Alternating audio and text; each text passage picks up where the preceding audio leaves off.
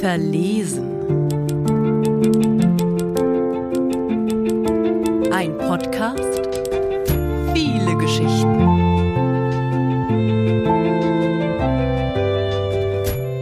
Schlaglichter. Im Fundbüro der Hoffnung ist noch nie was wieder aufgetaucht. Fast schon regelmäßig und völlig zusammenhangslos schießt ihr dieser Satz durch den Kopf. Woher sie ihn kennt, ob sie ihn irgendwo gelesen, gesehen oder gehört hat, sie erinnert sich nicht. Mit Zange, Handschuhen und aller Kraft löst Iva die Mutter am verkalkten Wasserhahn und ersetzt die alte Dichtung durch etwas Neues, flexibleres. Sie ist immer wieder stolz, dass sie so viel mehr Kraft hat, als alle erwarten würden. Iva die Starke, Iva die alles kann, Iva die Superheldin. Es ist sehr früh und sehr ruhig im Waschsalon. Noch. Nur Jude Law springt schon draußen durch die Gegend und erschreckt die Tauben gefährlich nah an der Straße. Judy! ruft Eva. Jude Law, lass das! Hierher! Hierher, sofort! Die wirklich riesige schwarz-weiße Dogge lässt von den Tauben ab und bewegt sich langsam, fast giraffenartig zurück. Iva spürt einen Blick auf sich. Sie schaut sich um, kann aber niemanden entdecken. In letzter Zeit ist es häufig so, dass sie sich beobachtet fühlt. Wenn sie in der Früh den Waschsalon durchwischt, bevor die ersten Kunden kommen, ist es draußen noch dunkel und sie selbst hell erleuchtet wie in einem Schaukasten. Dann ist es fast, als hätte sie ihre ganz eigene persönliche Iva-Bühne. Sie ist da, sie ist präsent, sie wird gesehen. Von im Allgemeinen eher unsichtbar zu Shining Bright im Waschsalon Imperium. Jeden Morgen ist sie da und schrubbt. Zwei Stunden lang entfernt sie sorgfältig alles, was stört.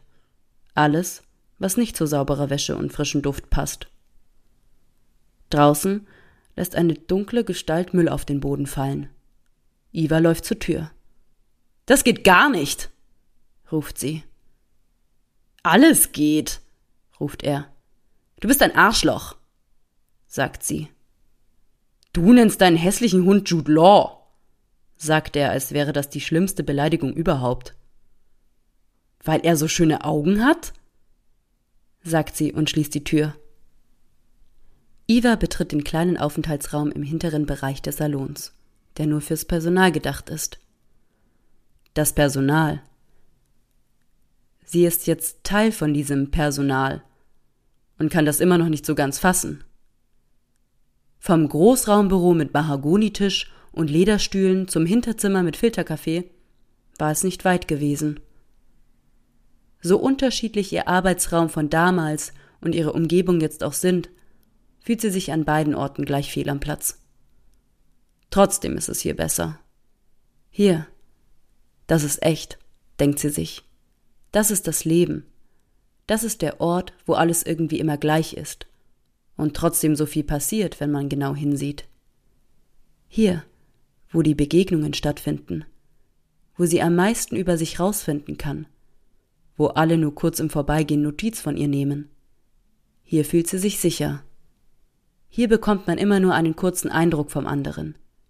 Es wird nie die goldene Linie gekreuzt.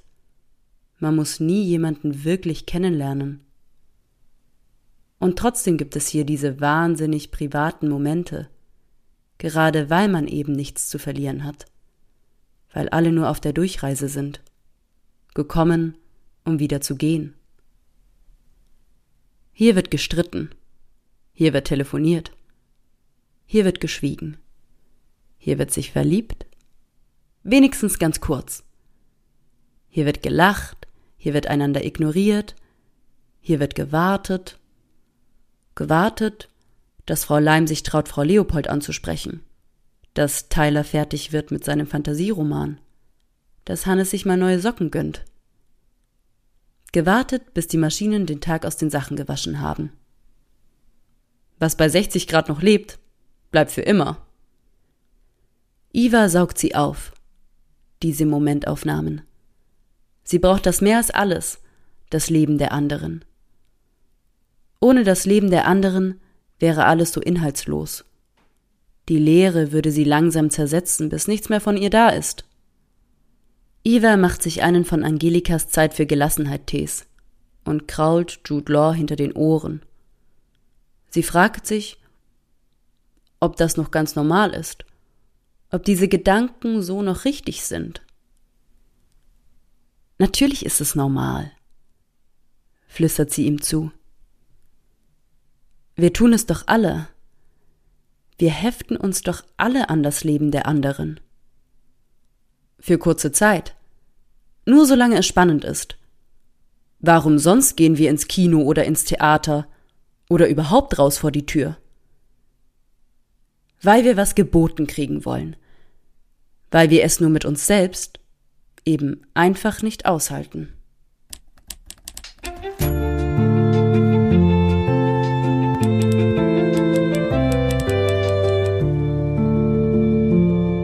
Das war Verlesen mit einer Geschichte von Julia Hergesell, gelesen von Sandra Julia Reils.